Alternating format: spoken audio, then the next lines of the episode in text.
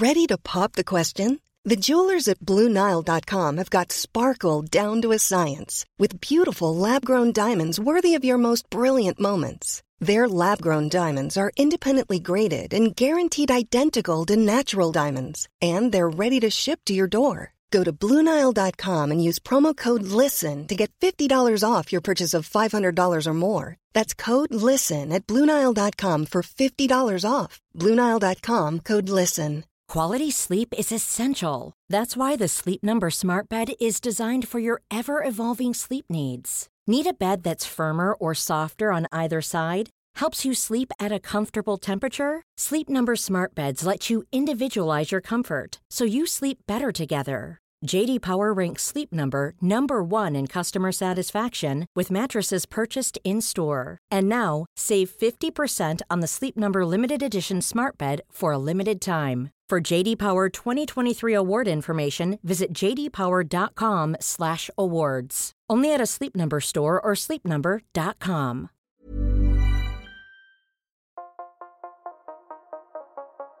Il est 21h et ça fait déjà six fois que vous essayez de mettre votre enfant au lit. Ça fait six fois qu'il ressort du lit pour jouer, qu'il court à travers la chambre en bas de pyjama, qu'il veut encore une autre histoire, qu'il réclame un verre d'eau. Ou alors, ça fait deux heures que vous êtes en train de monter votre nouvelle bibliothèque et que vous êtes coincé à l'étape 6B, celle où il faut mettre le bidule J1 dans le trou T3, et que bah ça marche pas. Le trou est 2 mm trop à gauche, ou alors le bidule est un petit peu trop gros. Enfin bref, en tout cas, tout ça, ça rentre pas. Et vous êtes de plus en plus tendu, jusqu'à ce que vous ayez tellement forcé que le bidule en bois casse, jusqu'à ce que vous vous retrouviez à hurler contre votre enfant alors que vous aviez juste envie de faire preuve de patience et de passer une soirée calme. La frustration, euh, c'est un mélange de colère et de déception. Voici Axel Moreau, qui est chercheuse en psychopathologie à l'Université de Laval au Québec. On est déçu puis on est fâché. Donc, pourquoi est-ce qu'on est fâché et déçu En général, c'est parce qu'on avait des attentes. On s'attend à quelque chose, puis on a, entre guillemets, on a prévu quelque chose. Dans la frustration, il y a cette idée-là. Je me suis un peu projetée euh, vers l'avant, vers le futur, et je me suis dit que ça allait se passer comme ça. Euh, dans sa voiture, ça s'appelle, je pensais que j'allais être à l'heure à mon rendez-vous parce que j'étais quand même partie 20 minutes à l'avance pour un trajet qu'en fait 10. Et en fait, eh ben non. Et je suis coincée dans les bouchons bien plus de temps que prévu euh, sur le périphérique. La réalité euh, qui est la mienne est différente de celle à laquelle je m'attendais.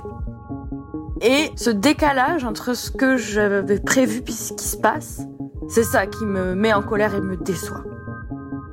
Faire des hypothèses sur ce qui va se produire dans le futur, on le fait tous dans notre quotidien.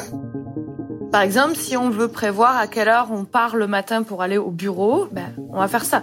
Dire, euh, ben, normalement, mon trajet en métro ou sur le périph', il prend tant de temps. S'il n'y a pas d'obstacle, on est mardi, il y a plus ou moins de trafic, etc.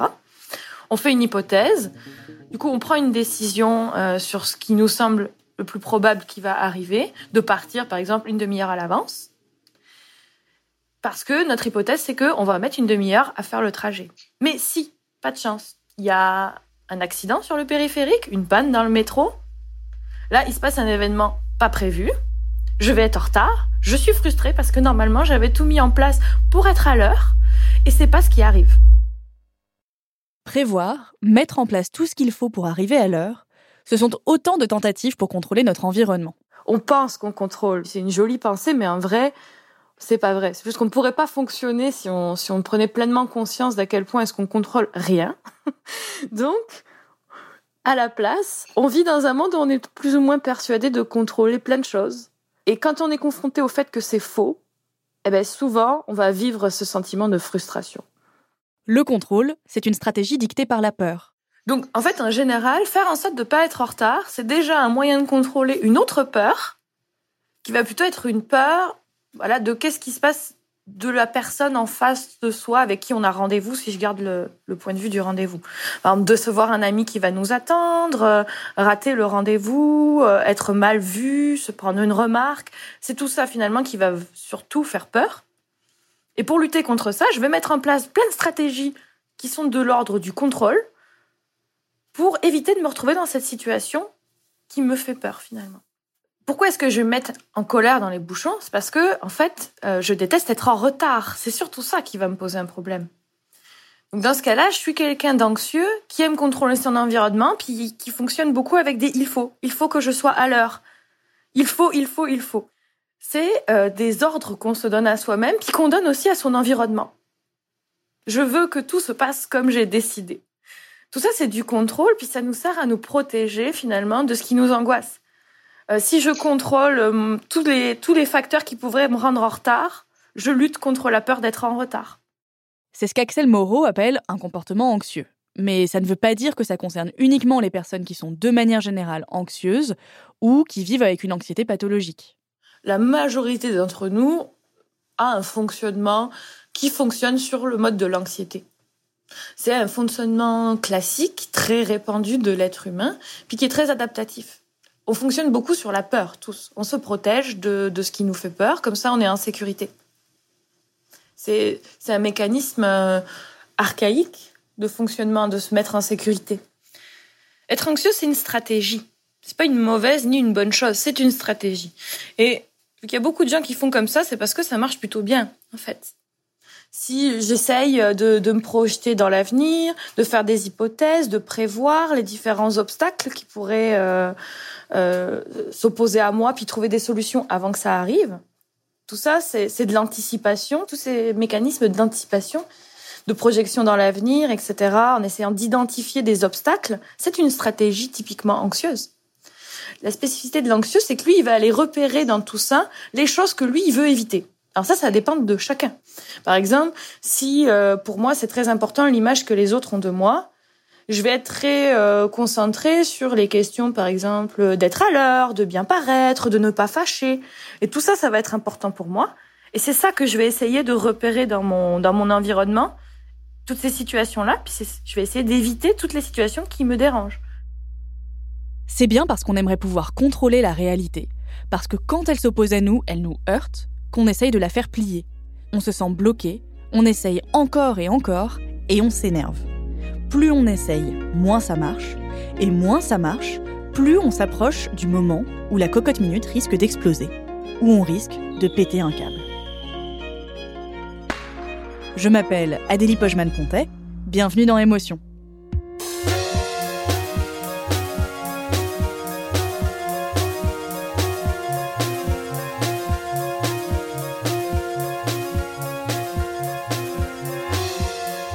Il y a une discipline dans laquelle la frustration se fait énormément sentir et dans laquelle elle est particulièrement dangereuse. C'est le poker. Cette frustration qui monte parce que les choses ne se passent pas comme prévu et qui donne envie de tout envoyer balader, de tout casser, dans le poker ça a un nom, c'est ce qu'on appelle le tilt. C'est le moment où la frustration devient tellement forte que notre cerveau se bloque, part en vrille et est prêt à nous faire faire n'importe quoi pour sortir de cette situation. Ce mot tilt, en anglais, ça veut dire incliné ou penché. À l'origine, le mot vient du flipper. C'est un mécanisme qui empêche les joueurs de tricher en bousculant ou en penchant le flipper. Quand un joueur fait ça, les batteurs du plateau sont désactivés et le mot tilt s'illumine sur l'écran. Tout se bloque, impossible de relancer les billes, et résultat, toutes les billes tombent, on ne peut plus rien faire et on perd la partie. Depuis, le mot a voyagé et le poker s'en est emparé pour désigner ce moment particulier où tout se paralyse en nous et où on se met à jouer n'importe quoi. Aujourd'hui, ce mot est aussi utilisé dans l'e-sport. Là encore, ça désigne le moment où on enchaîne les parties perdues et où rien ne va comme on veut. Et même si tous les sports n'ont pas de mots pour désigner ce phénomène, on visualise assez bien l'image d'un ou d'une joueuse de tennis casser sa raquette de rage après plusieurs fautes, qui se retrouve envahie par ses émotions et qui ne peut plus se concentrer sur le match. Le tilt, c'est pas un concept qui est nouveau. Ce qui est nouveau, c'est juste que on a euh, des gens qui ont un besoin de le nommer comme ça, qui le nomment en tant que tilt, et que ce concept soit très vivant puis très utile dans un groupe donné. C'est ça qui est nouveau. Axel Moreau a écrit toute sa thèse en psychopathologie sur ça, justement, le tilt. Ce moment où on veut tout faire valdinguer. C'est souvent très instantané. Tout comme dans, le, dans les bouchons, euh, je vais être peut-être tendu, mais ça va. Si je suis un peu en retard. Puis là, tout d'un coup, je vois tous les feux rouges des autres voitures s'allumer. Et là, là, tout d'un coup, c'est la goutte d'eau qui fait déborder le vase. Vraiment, là, je suis fâchée parce que j'ai compris que là, j'allais vraiment être en retard.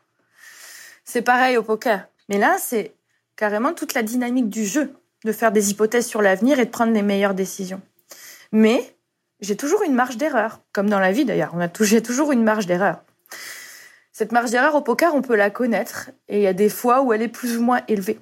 Finalement, quand on joue, très souvent, on va parier sur une hypothèse puis ce sera pas la bonne. Ça fait partie du jeu. Ça va être plus ou moins souvent selon comment on est bon. Puis... Et après, même si on fait une très bonne estimation, même si j'ai 80% de chance de gagner, je peux perdre quand même parce qu'il en reste 20% de chance. Et si ça, ça m'énerve beaucoup, ben je vais me retrouver à tilter tout le temps. C'est un jeu euh, de l'anxieux frustré, en fait. Je suis donc allée demander à des joueurs de poker, professionnels et amateurs, ce qui se passait quand ils tiltaient, ce passage quasi obligé du jeu où ils ont envie de tout casser. J'ai commencé par poser la question lors d'un enregistrement de Club Poker Radio, un podcast produit par Club Poker, un site communautaire dédié au poker. Je me suis rendu compte que ça impliquait beaucoup de souris d'ordinateur défoncées, de tables cassées et même de sabres japonais, des katanas, qui finissaient plantés dans les murs. C'est Olivier Piechadzik, joueur professionnel de poker en ligne, qui m'a parlé de ça. C'était Idriss, alors c'est à la radio que j'animais, euh, Idriss Ambrès, qui raconte une histoire où un soir sa copine rentre dans son appart et trouve un katana planté dans le mur. Je suis même pas sûr, je me souviens plus d'histoire, je suis même pas sûr qu'elle lui ait demandé ce qui s'était passé parce que c'était assez évident. la, la session du jour s'était mal passée, le katana avait fini dans le mur. Bref, tilté au point de tout casser, ça a l'air d'être une expérience assez courante. Ça n'arrive pas qu'aux joueurs de poker en ligne, qui sont tout seuls chez eux sur leur ordinateur, ça arrive aussi à celles et ceux qui jouent en chair et en os dans des tournois sur des tables à tapis vert. Je m'appelle Guillaume Darcourt, j'ai 46 ans, j'ai été joueur professionnel de poker pendant 6 ans. Euh, j'ai arrêté ma carrière il y a 3 ans, après avoir gagné trois titres euh, World Poker Tour, une table finale de World Series à Vegas et un titre euh, European Poker Tour. Voilà, plus importants. Toi, tu considères que tu es un gros tilter ou pas? Ouais. Ouais, je considère que je suis un gros tilter. Le tilt, c'est une, une émotion suffisamment forte pour qu'à un moment, elle te fasse euh, déjouer de ton meilleur poker. Voilà, pour résumer à l'extrême. Déjouer, ça veut dire adopter une mauvaise stratégie qui a peu de chances de fonctionner. Souvent, ça se traduit par une manière de jouer très agressive qui tente le tout pour le tout avec un seul but en tête, récupérer l'argent perdu par exemple, ou remonter dans le classement. Moi, je suis principalement affecté par la perte d'une partie euh, plus ou moins importante de mes jetons dans un coup ou dans une série de coups. alors, qu'est-ce qui se passe quand tu tiltes? Bah, j'en perds encore plus parce que, comme je viens de t'expliquer, tu déjoues totalement euh, à ce moment-là et donc euh, tu fais des coups dans lesquels tu dois absolument pas aller et comme tu essayes de régler euh, le, problème originel du tilt par son inverse, bah donc tu viens de perdre beaucoup de jetons, donc tu vas jouer beaucoup de coups en te disant tu vas te refaire. Donc tu vas multiplier les coups, ce qui est jamais une très bonne idée au poker, et tu vas les forcer donc euh, tu vas essayer de bluffer un truc euh, où tout le monde voit que c'est imbluffable, mais toi tu te dis si si ça va passer. Euh, des choses comme ça, tu vois. Donc tu en perds encore plus. Axel Moreau explique qu'être en tilt, ça se manifeste à plusieurs niveaux, du point de vue cognitif, comportemental et émotionnel. Les conséquences comportementales, c'est tous les exemples qu'on a évoqués. C'est ce que raconte Guillaume Darcourt, c'est jouer beaucoup de coups, essayer de bluffer sur des cartes qui n'ont aucun sens, c'est jouer de manière plus agressive et moins stratégique. L'autre conséquence comportementale, c'est ce qu'évoquait Olivier en début d'épisode, envoyer un katana dans un mur ou casser la troisième souris de la journée. Au niveau des pensées, on va trouver de la dissociation, des choses comme euh, les joueurs nous disent je suis dans un état second, je suis plus tout à fait moi-même. Ce qu'on appelle un défaut d'inhibition, c'est-à-dire qu'ils nous disent faut que je me calme, j'ai pensé faut que je me calme, mais je n'arrive pas à le faire. Au niveau cognitif, le tilt se manifeste par des pensées qui reviennent en boucle. C'est de la rumination. Chez Guillaume Darcourt, c'est par exemple l'obsession de se refaire. Il m'a raconté l'un de ses tilts les plus spectaculaires. Ça m'est arrivé au WPT Grand Prix de Paris, qui est un tournoi euh, cher, un tournoi à 10 000 euros à l'entrée. Et on démarre avec, euh, Je sais plus si à l'époque on démarrait pas avec 25 000 jetons. Bon, 25 000 ou 30 000 jetons. Et je fais une journée euh, exceptionnelle, la terminant euh, à plus de 415 000 jetons, c'est-à-dire euh, grosso modo 15 fois ton tapis de départ, ce qui est, c'est rarissime, mais voilà quoi, c'est c'est un petit exploit en soi. D'habitude, les gens qui font une bonne journée, ils terminent à combien de jetons? Une bonne journée, tu vas terminer. Très, très bonne journée, tu vas terminer à 140 000, 150 000. C'est une très belle journée. Très, très belle journée. Et là, t'en as 415 000. Ouais, 415 000. La journée est terminée. Euh, jour 1 fini. Euh, euh, rendez-vous au jour 2. Tu te sens comment à la fin de cette journée? Bah, Comme d'hab, très, très fatigué et, et très excité en même temps. Voilà t'es lessivé. Après une journée de 15 heures de ce niveau de concentration, t'es vraiment vide, t'es totalement vide. Mais euh, le fait d'avoir monté des jetons, euh, c'est très très excitant et, l'un avec l'autre, c'est pas pour ça que pas pour ça que tu vas dormir. Tu vas tu vas pas dormir. Enfin, je me souviens surtout en fait que je me suis embrouillé avec un de mes meilleurs potes euh, au poker et que c'est ce qui m'a vraiment perturbé.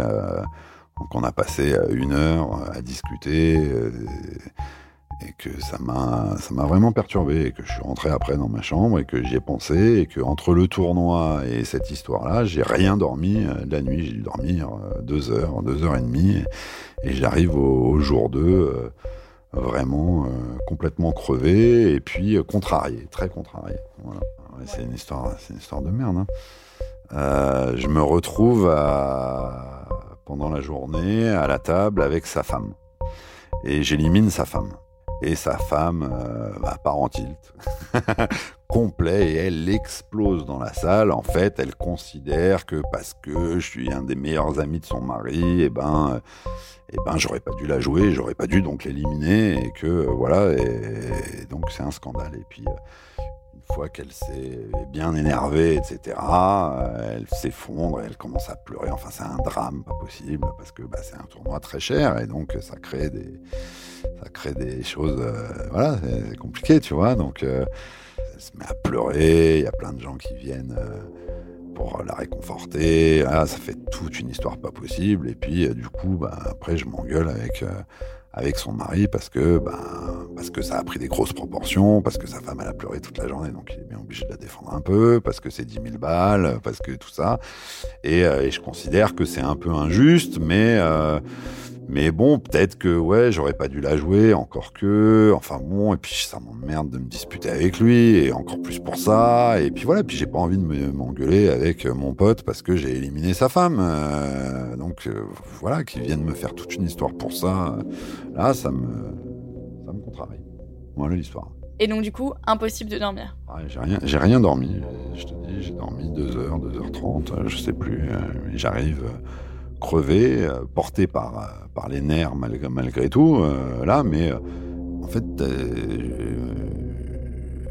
dans les faits, j'arrive, je suis totalement en tilt. Je suis pas du tout dans des conditions de jeu sereines.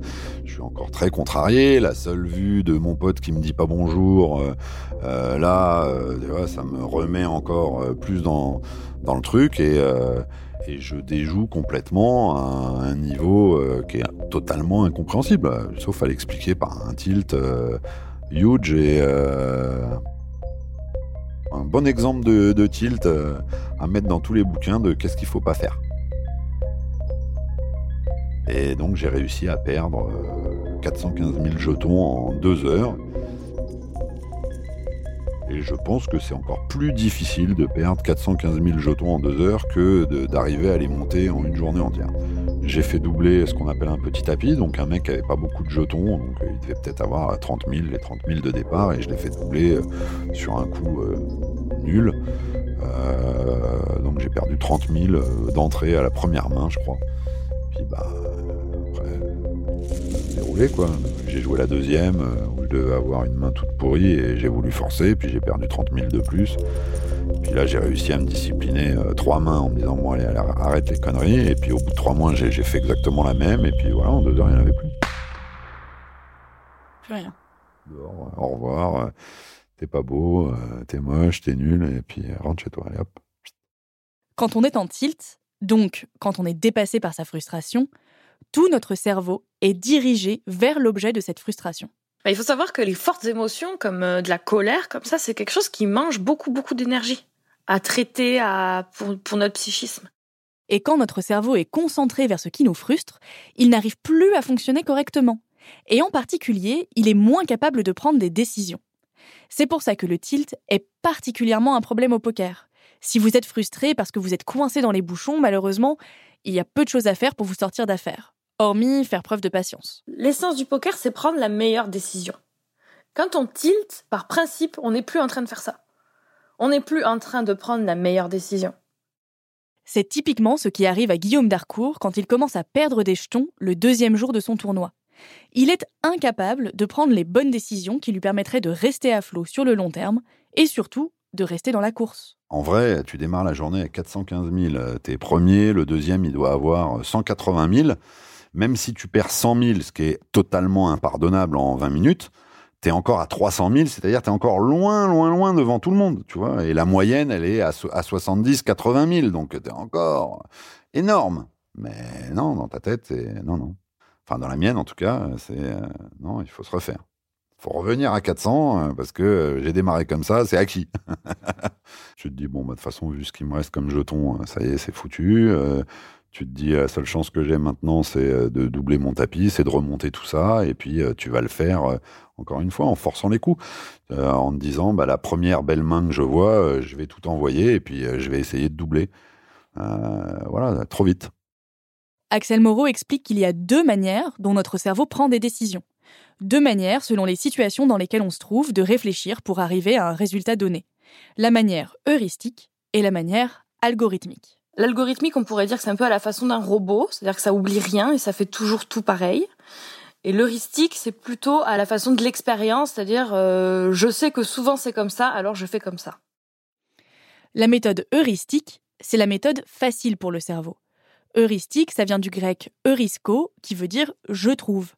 Donc c'est quand on trouve la solution sur la base de notre expérience.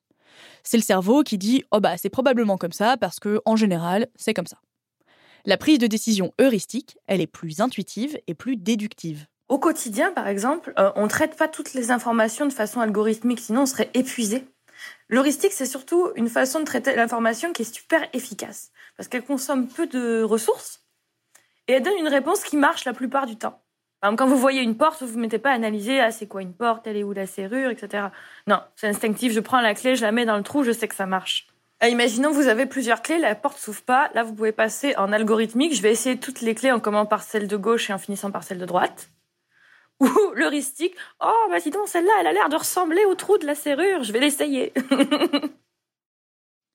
Mais au poker, où tout le jeu est fondé sur la prise de décision, se rabattre sur une décision heuristique, c'est dangereux parce qu'on s'appuie sur notre intuition. Et l'intuition a plus de risques d'être influencée par l'état émotionnel du moment. Or, quand on part en tilt et qu'on est frustré, c'est l'heuristique qui prend le dessus. Ah ben là, pour le coup, oui, l'algorithmique est parti euh, faire une sieste. Ce qui peut arriver aussi, c'est que quand toutes les décisions qu'on a prises d'une manière ou d'une autre se sont avérées mauvaises, on peut finir par s'en remettre à des fausses croyances. Une fausse croyance, c'est par exemple, si je souffle sur les dés, j'ai plus de chances de faire un double 6. Ces fausses croyances induisent aussi souvent ce qu'Axel Moreau nomme des conduites ordaliques. Une conduite ordalique, c'est quand, euh, au lieu de prendre une décision, on laisse la décision, entre guillemets, dans les mains de Dieu ou d'une puissance supérieure. Si on reprend l'exemple de la porte, une fois que vous avez essayé toutes les serrures et qu'aucune n'a l'air de fonctionner, c'est de se dire que bah, si un chat passe dans la minute qui arrive, eh bien, je défonce la porte. Dans les bouchons, ça veut dire que si vous êtes au comble de la frustration et que vous ne savez plus quoi faire, vous décidez que si le prochain feu ne passe pas au vert dans les 6 secondes, vous abandonnez votre mari dans la voiture et vous allez à pied à votre rendez-vous. En poker, ça veut dire que vous avez 15 000 balles en jeu et que vous décidez de tenter le tout pour le tout et de faire un all-in, c'est-à-dire miser tous vos jetons et donc tout votre argent. Concrètement, si vous faites un all-in, les joueurs qui vous suivent mettent eux aussi en jeu tous leurs jetons. Si vous avez les plus hautes cartes, vous remportez tous les jetons de tous les autres joueurs, mais si vous perdez, eh ben vous perdez tout. Et là, comme Guillaume Darcourt le deuxième jour du tournoi, ben salut, t'es pas beau, t'es nul, rentre chez toi. Donc faire un all-in, c'est très, très risqué. On est plus sur des réflexions qui sont basées sur euh, d'après statistiquement ma main, j'ai tant de chances que ça passe par rapport. On n'est plus du tout là-dessus. Hein. On est sur euh, euh, ça passe ou ça casse. soit je gagne je remporte tout, soit je pars d'ici. C'est ordalique. Tilté, c'est souvent une combinaison de facteurs, de sources de frustration qui peuvent être à la fois internes et externes. Pour Guillaume Darcourt, le tilt est venu à la fois de sa fatigue, liée à son insomnie, et au fait qu'il n'arrivait pas à se concentrer et qu'il était déjà frustré par la dispute avec son ami. Mais il y a aussi d'autres raisons pour lesquelles on peut être amené à tilter, comme par exemple la pression liée à la compétition. C'est Marie-Laure Norindre qui m'a parlé de ça. Elle n'est pas joueuse de poker, mais championne internationale de jeux vidéo, une discipline dans laquelle on parle aussi beaucoup de tilt. Elle est plus connue sous le nom de Kayane, le pseudo qu'elle utilise dans sa discipline. Kayane joue en particulier à Soul Calibur, un jeu de combat en un contre un. Chaque joueur joue un personnage avec sa personnalité, ses armes, ses coups fétiches, et Kayane joue souvent le personnage de Viola. Donc euh, moi, c'est un personnage qui a un orbe et des griffes, et lui, il jouait une femme ninja. Le but est simple, c'est tuer l'autre dans le temps imparti. Kayane a commencé à jouer à l'âge de 7 ans et elle a commencé à participer à des tournois à 9 ans. À 10 ans, elle est vice-championne de France de Soul Calibur et à 12, elle représente l'équipe de France en tournoi mondial et ressort aussi vice-championne du monde.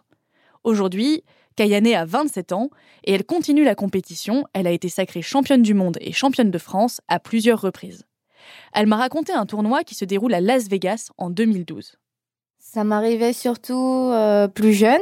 Euh, je, me souviens d'un moment particulier où euh, euh, c'était en 2012, donc c'était déjà il y a sept ans, où euh, bah, c'était à l'Evo, hein, à Las Vegas, et je jouais contre un Japonais. Et puis, euh, bah, du coup, comme c'était un des matchs les plus intéressants. I'm Sandra, and I'm just the professional your small business was looking for. But you didn't hire me because you didn't use LinkedIn jobs. LinkedIn has professionals you can't find anywhere else, including those who aren't actively looking for a new job, but might be open to the perfect role, like me. In a given month, over 70% of LinkedIn users don't visit other leading job sites. So if you're not looking on LinkedIn, you'll miss out on great candidates like Sandra. Start hiring professionals like a professional. Post your free job on linkedin.com/people today. À regarder à ce moment-là, il y avait énormément de joueurs qui euh, voulaient regarder. Donc euh, il y avait plein de joueurs américains qui euh, eux, quand ils regardent un match, euh, arrêtent pas de crier dans tous les sens. Il y a beaucoup de pression. Il y avait les joueurs français qui me soutenaient. Il y avait beaucoup de joueurs japonais du côté de mon adversaire. Et, euh, et en fait, à un moment donné, je pense que j'ai fait une, erreur vraiment, vraiment merdique hein, de mon côté et que je m'en suis voulu à mort. Et en fait, à ce moment-là, j'ai vraiment perdu, euh, j'ai perdu les pédales. Et c'est pas que je m'énervais et euh, que voilà, je l'étalais dans tous les sens mais j'étais vraiment très énervée contre moi-même et je pense qu'à ce moment-là, j'arrivais plus à me concentrer et j'arrivais, j'arrivais plus à revenir dans le match et à garder mon calme en fait. Alors, euh, le tournoi se déroule dans une salle juste énormissime qui peut accueillir au moins 5000 joueurs sur place. Donc, il y a beaucoup de monde. Et euh, là, dans ce match-là, il y avait. Euh, il n'était pas diffusé sur le grand écran, il n'était pas diffusé en direct. Du coup, les joueurs regardaient euh, regardaient le match, euh, mais via le petit écran sur lequel on jouait. Donc, ils essayaient de, de se trouver une place pour avoir une vue sur le match. Et euh, c'est super dur de s'isoler, d'être dans sa bulle à ce moment-là, parce qu'on n'a pas forcément de casque anti-bruit à ce moment-là. En plus, il y a sept ans, c'était rare d'avoir des, des, casques dans les tournois. Et là, c'est vraiment dur de se focus sur soi-même, sur le match, sur son adversaire et de, et de vraiment, euh, vraiment euh, passer outre ses émotions pour se concentrer que sur le match. Et je pense qu'à ce moment-là, voilà, il y avait trop de monde, il y avait trop de bruit, trop de gens qui gueulaient pour rien et que ça me, ça me, ça m'énervait beaucoup en fait. Les gens s'agglutinent derrière et ça arrive souvent. Généralement, dans les tournois, il n'y a pas le temps de tout mettre sur le grand écran. Et du coup, il y a plein de gens qui, euh, qui euh, montent sur les chaises euh, pour avoir une vue en hauteur, pour regarder le, le match via le petit écran sur lequel bah, nous, on joue. Et c'est vrai que ça peut être perturbant. Et, et, à ce moment-là, j'avais pas le calme olympien.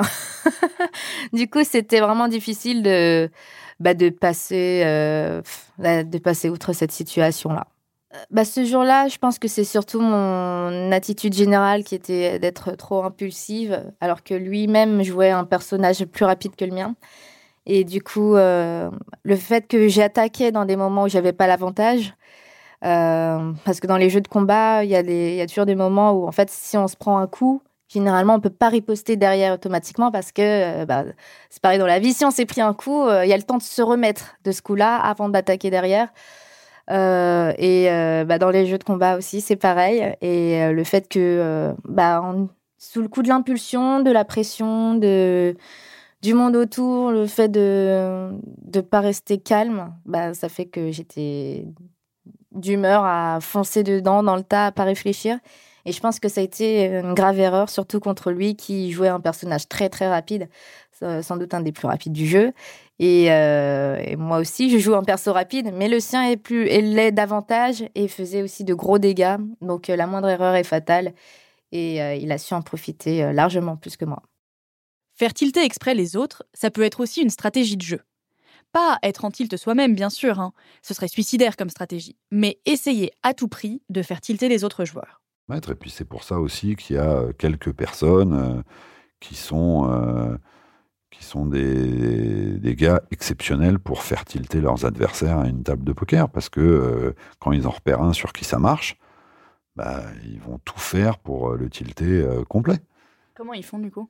Bah, Ils vont jouer sur son ego, ils vont, ils vont jouer, ils vont jouer d'une manière plus agressive sur lui si s'ils savent qu'il y est sensible, ou ils vont l'agresser entre guillemets verbalement. D'ailleurs, ils vont pas l'insulter, mais on, est, euh, ils ont un ton et ils ont des phrases euh, agressifs, vraiment agressifs. Euh, voilà, si un joueur là est en pleine réflexion pour savoir s'il doit payer le tapis de quelqu'un ou pas et, et jouer peut-être son élimination là-dessus et qu'il réfléchit depuis 15 euh, secondes, euh, il va dire bon bah vas-y, tu te dépêches maintenant. Donc ils vont interrompre sa réflexion, ils vont le forcer et ils vont faire un truc qui est totalement déplacé en pressant un joueur qui n'a pas encore eu suffisamment de temps euh, de réflexion de là et puis et puis s'ils voient que ça prenne, 5 secondes après, ils vont recommencer, ils vont dire vas-y, on va pas attendre toute la nuit, hein, il y en a qui veulent jouer. Voilà, ça va être des choses comme ça. Et puis au bout d'un moment, le gars il devient fou. Il y en a avec qui ça fonctionne très bien. Et il y en a qui savent faire ça très bien. Ouais, donc il y a vraiment des gens qui utilisent ça comme stratégie. C'est un peu déloyal quand même, non? Ouais, pour moi, c'est moche. C'est vraiment moche. Et puis en plus, les gens qui font ça sont des gens qui, euh, qui sont euh, des sales mecs, quoi. Des sales mecs. Ouais.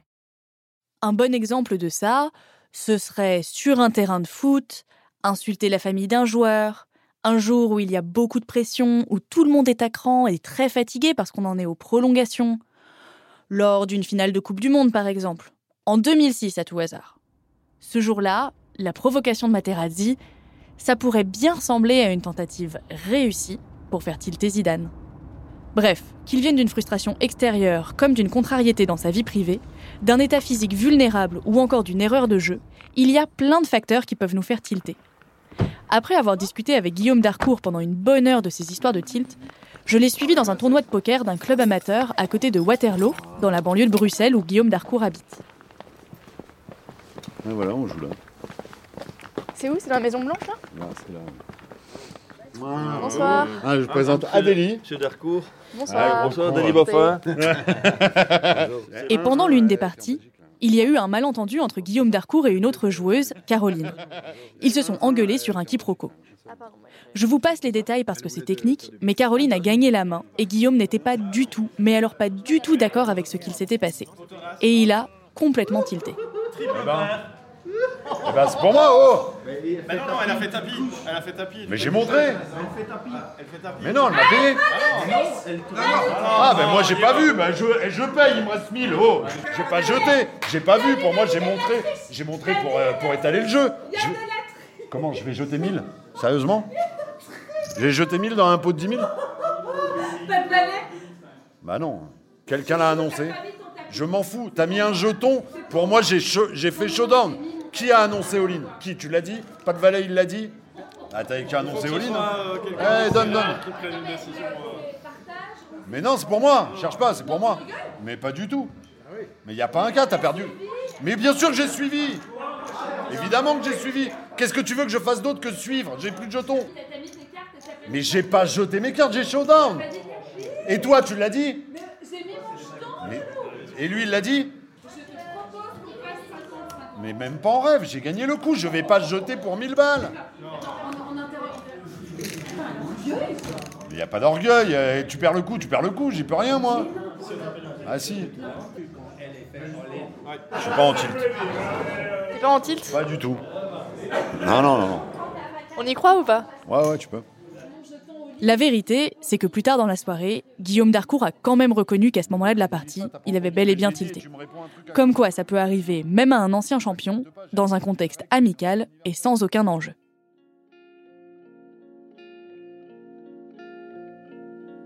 Le problème de se retrouver en situation de tilt, à vouloir absolument se refaire et récupérer l'argent qu'on a perdu, et à prendre de mauvaises décisions, c'est que ça amène souvent à ce qu'Axel Moreau appelle de la compulsion de jeu.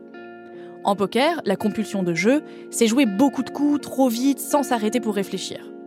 Là où c'est encore plus probant, c'est dans l'e-sport. En jeu vidéo, cette compulsion de jeu se traduit par l'envie immédiate de recommencer une partie alors même qu'on n'est pas dans l'état d'esprit nécessaire pour bien jouer quoi qu'il arrive. Pour creuser ce concept de compulsion de jeu et comprendre comment il nous empêche de sortir de la frustration, j'ai discuté avec Sean Ross. Um, hello, my name is Sean, and I'm a data scientist at Facebook who, in my free time, likes to study uh, the data around video games. Ce que vient de dire Sean, c'est qu'il est analyste de données chez Facebook, mais que sur son temps libre, il a créé un site qui s'appelle Datalama. C'est un site où il répond à des questions qu'on lui pose, généralement sur le monde des jeux vidéo, et auxquelles il essaye d'apporter des réponses grâce à de l'analyse de données. Et il a notamment fait toute une étude sur le tilt dans un jeu qui s'appelle League of Legends, auquel il a beaucoup joué. I've historically always been the most like mild-mannered, like calm person I'd ever met. J'ai toujours été quelqu'un d'extrêmement calme et poli. Mais devant un jeu vidéo, je deviens un monstre de rage. C'est quelque chose dont on parle tout le temps dans le monde des jeux vidéo. On parle tout le temps de ce monstre qu'on peut devenir à tout moment. Il y en a un caché à l'intérieur de chacun d'entre nous. Et les jeux vidéo le font ressortir. Et on parle beaucoup de l'impact que ça a sur nos performances. League of Legends, c'est un jeu qui se joue en réseau par équipe de 5. Chaque équipe a une base, c'est une espèce de château à chaque extrémité du jeu, avec tout un tas de protections.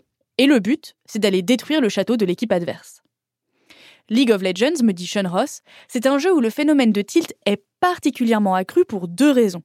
Déjà, parce que le jeu est construit de manière perverse.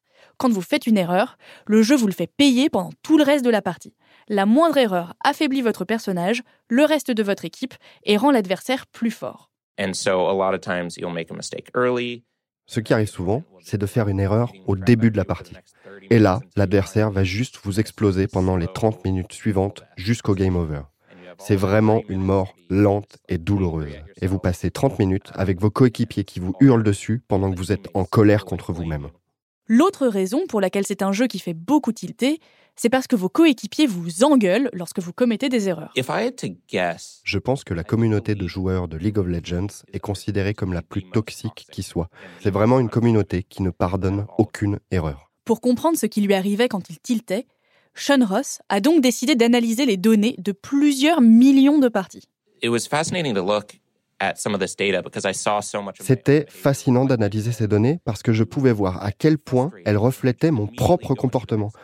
Tu deviens frustré et tu vas directement dans la partie suivante parce que c'est la seule manière de ne plus être frustré.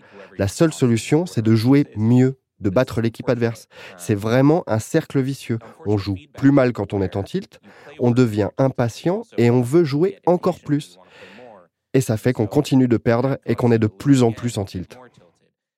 Dans un premier temps, Sean Ross a observé quel était le pourcentage de chance de gagner une partie quand un joueur avait perdu les trois parties précédentes.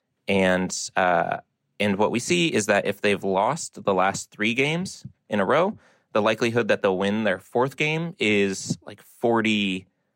Et c'est ce qu'on voit. Si vous avez perdu les trois dernières parties que vous avez jouées, vous n'avez que 43% de chance de gagner la quatrième. Si vous avez gagné une ou deux parties sur les trois précédentes, ça va. Vous avez probablement environ 50% de chance de gagner celle d'après. Si vous avez gagné les trois parties précédentes, vous allez être super positif. Vous avez 57% de chances de gagner la partie d'après. Si avoir 57% de chances de gagner la prochaine partie ne vous paraît pas être une statistique si favorable que ça, il faut que vous sachiez que League of Legends, c'est un jeu qui essaye de maintenir le taux de réussite de tous les joueurs autour de 50%. Si vous commencez à gagner, mettons, 6 parties sur 10, le jeu vous opposera automatiquement à des joueurs plus expérimentés pour faire en sorte que vous perdiez et redescendiez à un taux de réussite proche de 50%. Donc réussir à atteindre 57% de victoire, c'est énorme. Sean Ross explique que si vous jouiez 10 parties par jour et que vous gagniez 55% du temps, vous seriez probablement parmi les 100 meilleurs joueurs au monde. Um, and so one thing I was particularly interested in was Et donc, quelque chose qui m'intéressait en particulier, c'est qu'est-ce qu'on peut faire pour éviter de tilter. Et en fait, c'est très simple. Il suffit de prendre 15 ou 20 minutes de pause après avoir perdu une partie ou après une expérience négative. Faire une pause d'une vingtaine de minutes si vous perdez une partie, ça permet de sortir la tête du jeu, de penser à autre chose, et selon les données, ça permet de revenir jouer dans de meilleures conditions. Et ça, Sean Ross l'a testé lui-même. Quand j'ai commencé à faire ça, je me suis mis à grimper très vite dans le classement, parce que j'évitais de continuer à jouer plutôt que de perdre 4 ou 5 fois d'affilée en jouant comme une merde parce que j'étais frustré, et donc de perdre des places dans le classement. Avant de faire son expérience, Sean était classé au-dessus de 99% des joueurs de League of Legends. Quand il s'est mis à faire des pauses après les parties perdues pour sortir de son état de tilt, il est devenu meilleur que 99,7% des joueurs dans le monde. Quand on est si loin dans la compétition et qu'on est aussi bien classé, une marge de progression comme ça, c'est énorme. C'est une progression assez significative, parce qu'à ce niveau-là, c'est difficile d'avoir une grosse marge de progression. En réalité, toutes les personnes que j'ai interviewées pour cette émission me l'ont dit, ce qu'il faut faire, ou plutôt ce qu'il faudrait faire lorsqu'on est en tilt, quand on est frustré, c'est essayer de se sortir la tête du guidon. Comment tu le, comment gères? Bah, bah, En essayant de te remettre euh, le plus rapidement possible dans ton, euh, dans ton meilleur jeu, dans les meilleures dispositions. Euh, au poker, bah, par exemple, tu te lèves et tu vas faire un tour, 10 euh, minutes, 20 minutes. Euh, tant que tu n'es pas calmé, ne reviens pas à la table euh, pour, pour jouer un autre coup. Voilà, puisque tu vas essayer de te refaire, tu vas déjouer de toute manière, etc. Donc, tu, tu as les moyens de, de faire ça, d'aller prendre l'air. Voilà, c'est un truc déjà simple et même évident. Toi, c'est ce que tu fais? Ouais, ça m'arrive, ça m'arrive, mais mais, mais mal, parce que je vais retourner au bout de 5 minutes, là où il m'en aurait fallu 20, et, et 5 minutes, si je suis au bout de la salle et que je vois le croupier de ma table, il est en train de ramasser les cartes et en train de mélanger pour faire le coup suivant, je suis capable de courir pour pas aller rater la main d'après, alors qu'il faudrait la rater aussi. Tu vois, en plus aller courir, bah moi je vais courir. Donc je suis encore en tilt. Kayane, la championne de sport de combat en ligne comme Soul Calibur, s'aère la tête en jouant du piano et en faisant de la boxe. On développe des qualités qui nous permettent de vraiment se contrôler soi-même. Donc euh, moi, je fais de la boxe française, par exemple, ça me permet de me défouler aussi, de mettre mon énergie là-dedans. Quand il y a trop d'énergie en soi et qu'en fait on peut pas se défouler ailleurs que euh, sur un jeu vidéo, euh, je pense que c'est mauvais. Surtout si on fait de la compétition, parce qu'il faut un moment s'ouvrir aussi à d'autres choses et de s'exprimer par d'autres façons pour ensuite revenir avec euh, un vent frais euh, dans le jeu de combat euh, ou dans le jeu vidéo auquel on, joue. Et je trouve que c'est rafraîchissant en fait de passer une autre passion et d'ensuite revenir dans ce qu'on fait. Et bah, par exemple, je fais aussi de la musique. Ça me permet de me concentrer énormément, de vraiment juste me focus sur ce que je joue. Et dans les jeux de combat, après, je peux vraiment mettre en œuvre tout ce que j'ai appris par ailleurs. Pour l'aider à dépasser ses problèmes de tilt, Guillaume Darcourt a fait appel à un coach et préparateur mental qui travaille avec des joueurs de poker, mais aussi avec des sportifs, comme les joueurs de tennis Gaël Monfils ou Sébastien Grosjean. Je l'ai appelé chez lui, à Aix-en-Provence, et il m'a parlé de son travail avec les athlètes. Alors donc je m'appelle Pierre Gauthier, puis je suis euh, coach mental euh, pour des sportifs, des joueurs de poker, des musiciens, des chefs d'entreprise. S'il y avait euh, une façon de travailler universelle pour tout le monde et, explicable en, trois minutes, bah, il y aurait pas de gens qui tiltent. Donc euh, c'est vrai que c'est un peu plus complexe que ça. En fait, dans la préparation qu'il fait avec ses clients, Pierre Gauthier s'intéresse à la régulation des émotions, puisque le tilt, c'est justement se laisser dépasser par sa frustration. Moi, dans la performance, celle qui m'intéresse, il y a quatre émotions sur lesquelles je travaille, hein, qui sont considérées comme des émotions maîtresses. Alors, la peur, la colère, la joie, la tristesse et le dégoût. Euh, le dégoût m'intéresse pas tellement euh, dans la performance, donc je suis resté sur les quatre autres. Et dans les quatre, il y a la colère. Et en fait, quand euh, je pose la question systématiquement à mes clients, euh, qu'est-ce que tu penses de ces émotions-là? Est-ce qu'il y en a des, des positives, des négatives? Bah, Systématiquement, la réponse que je reçois, c'est qu'en gros, dans notre société actuelle, la peur, la colère et la tristesse sont considérées comme négatives. Euh, C'est-à-dire que quelqu'un qui est en colère, quelqu'un qui est triste ou quelqu'un qui a peur, ben c'est pas des gens euh, au regard des autres euh, qui c'est pas des bonnes émotions et à la- et à l'inverse la, la joie serait plutôt positive alors qu'en fait c'est souvent cette, ce postulat de départ qui crée le problème c'est-à-dire que de considérer qu'une émotion est négative on va être en opposition de tout ce que ça peut générer alors que euh, les émotions ne sont absolument pas ni positives ni négatives c'est justement notre façon de la gérer qui crée des comportements négatifs ou positifs L'idée, c'est qu'en partant du postulat que la colère et donc la frustration est une émotion négative, ce qu'on fait généralement, c'est essayer de ne pas être en colère, donc de refouler cette émotion. Comme on part du postulat que cette émotion est négative, la façon qu'on a de gérer ces émotions-là, notamment la colère, ça va être d'essayer de de de pas être en colère. Donc on va, si vous voulez, entre guillemets, refouler le, la fonction utile de cette émotion-là. Et on va, par exemple, on le voit très bien avec des sportifs ou des joueurs de poker qui pensent qu'il faut absolument rester euh, impassible, ne rien dire, etc. Et à ce moment-là, on contient notre colère, mais on la traite pas. Et quand on la contient et qu'on la traite pas, qu'est-ce qui se passe? Bah, il y a, y a des, il y a des strokes de, de, de, de frustration ou de colère qui s'empilent. Hein, il y a des, des, des, des situations qui se répètent. Euh, puisque la fonction utile de la colère est de dire stop à un comportement, par exemple, qu'on a. Si on la traite pas pour ce qu'elle est, c'est-à-dire essayer de comprendre quel est le comportement qui nous dérange et comment on veut le changer, il y a quand même de grandes chances que ce comportement se répète à nouveau. Quand il se répète à nouveau, ça, ça rajoute des couches de frustration et donc la frustration augmente puisque la, cause n'est toujours pas traitée. Et à un moment donné, ça fait ce que j'appelle, je vous disais, un effet cocotte minute, c'est que quand il y a trop, trop de, de, de, de frustration ou de colère qui s'est empilée, à un moment donné, ça explose. Et là, quand ça explose, c'est problématique. Ce qu'explique Pierre Gauthier, c'est que lorsqu'on ne traite pas une émotion, c'est-à-dire si on ne répond pas aux besoins qu'elle suscite en nous, on aura un comportement inapproprié face à une situation. C'est euh, le travail que je fais en fait, c'est travailler sur ce que j'appelle les modes de pensée, c'est-à-dire comment on réfléchit, comment on pense et ce qu'on se dit.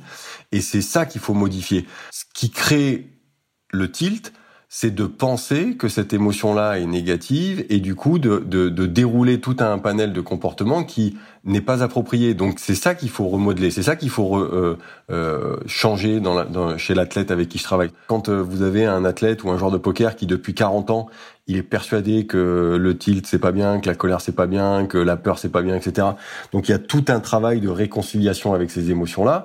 Ensuite, il faut être capable de, de, de comprendre les mécanismes à quoi ça sert et d'être capable d'identifier les situations dans lesquelles on ressent du stress et d'arriver à dérouler des process de ce que je viens de vous dire, c'est-à-dire de se poser la question tiens si je suis en colère, qu'est-ce que c'est qui me dérange Quel est le quel est le comportement que j'ai ou ou la réaction ou la décision que je prends qui euh, qui me convient pas et qui est pas bonne pour moi. Ensuite, une fois qu'on l'a identifié, il faut être capable de la corriger. La chose qu'il y a, c'est que ce qui est à l'origine de la colère, c'est aussi ce que je vous disais, c'est des erreurs qu'on peut faire. Hein, donc euh, il y a tout un travail aussi sur l'acceptation des erreurs qu'on peut faire parce que à l'arrivée, malgré qu'on va travailler sur la colère, on fera quand même des erreurs. Donc euh, si vous voulez, il y a, y, a, y, y a beaucoup de points à travailler qui font que quand tous ces aspects-là commencent à s'emboîter et, à se mettre dans l'ordre, euh, normalement, le, tilt arrive très peu. Hein. Le, le but, c'est pas de, gérer le tilt une fois qu'il est là. Le but, c'est de pas tilter en fait. Hein. On peut apprendre à mieux réguler nos émotions. On peut travailler sur nos schémas de pensée et sur notre colère, à la manière dont Pierre Gauthier travaille avec ses clients. Mais dans la vie, qui se passe en dehors d'un cours de tennis, d'une partie de jeux vidéo ou loin des tables de poker, on est voué à se retrouver confronté à notre frustration. Plus on se focalise dessus, plus on est frustré. Et le, le seul moyen de, de, de, se libérer en fait de la frustration, c'est de, c'est de la laisser nous traverser, puis de la vivre, et de pas se focaliser dessus. Mais c'est beaucoup plus facile à dire qu'à faire, évidemment. L'un des objectifs d'Axel Moreau, dans la thèse qu'elle a consacrée au poker, était de vérifier si le fait de beaucoup tilter, et donc d'être très frustré, était lié ou non avec ce qu'on appelle le jeu excessif. Le jeu excessif, c'est quand le fait de jouer commence à avoir des conséquences au niveau professionnel, social et personnel pour le joueur. Attention, dans, nos travaux, on ne dit pas que tilter, euh, c'est avoir un comportement euh, dangereux ou mauvais pour soi, hein, pas du tout. Au contraire, le tilt, nous, on le conceptualise en tout cas comme quelque chose qui fait partie de l'apprentissage du poker et qui fait même partie intégrante du poker. Ça peut faire partie de sa stratégie, ça fait partie du vécu du poker. Si on joue longtemps, on va être fatigué, on va tilter, ça en fait partie. Axel Moreau a démontré que oui, quelqu'un qui tiltait beaucoup, qui était très frustré, était effectivement plus sujet à devenir accro au jeu et à développer des comportements excessifs.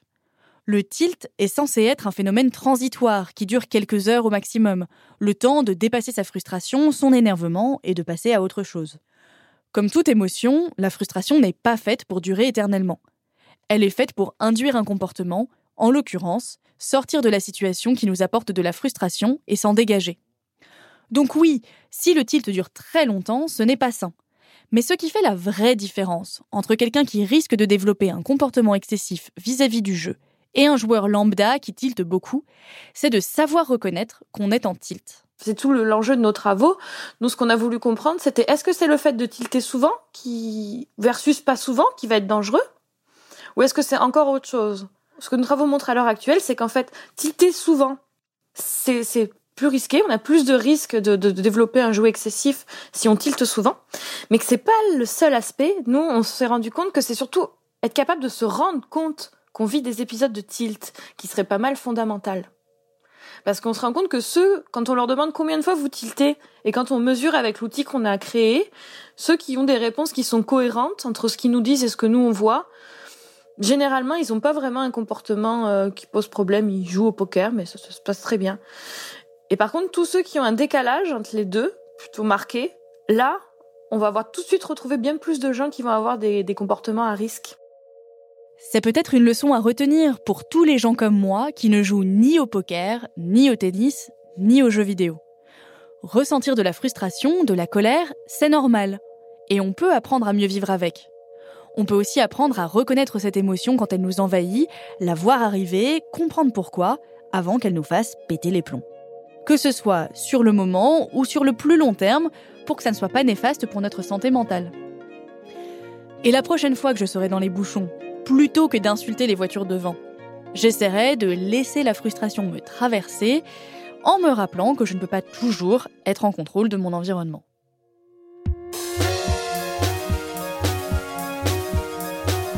Vous venez d'écouter Émotion, un podcast de Louis Média. Cette émission a été réalisée avec l'aide d'Amel Almia. Charlotte Pudlowski était à la rédaction en chef et la création sonore a été réalisée par Claire Cahu et Nicolas Vert. L'enregistrement et le mixage sont de Jean-Baptiste Bonnet. Merci à tous nos interlocuteurs de nous avoir accordé de leur temps. Vous pouvez écouter Émotion sur toutes les applications de podcast, comme iTunes ou Google Podcast par exemple. Et vous pouvez aussi l'écouter sur YouTube, Spotify et SoundCloud. Nous sommes aussi sur les réseaux sociaux. Suivez-nous at Émotion Podcast, émotion avec un S, sur Facebook, Instagram et Twitter. Si vous avez une histoire forte en lien avec une émotion, n'hésitez pas à nous écrire à hello at louismedia.com ou sur Twitter, apjzpty. À bientôt!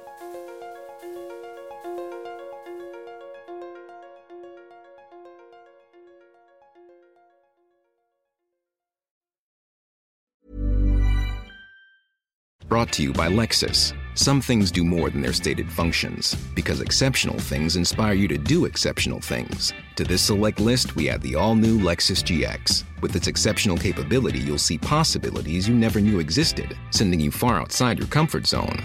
But as much as the GX challenges you, it also spoils you. Its intuitive technology and luxurious features mean that wherever you go, you'll never go without. Live up to it. The all new Lexus GX.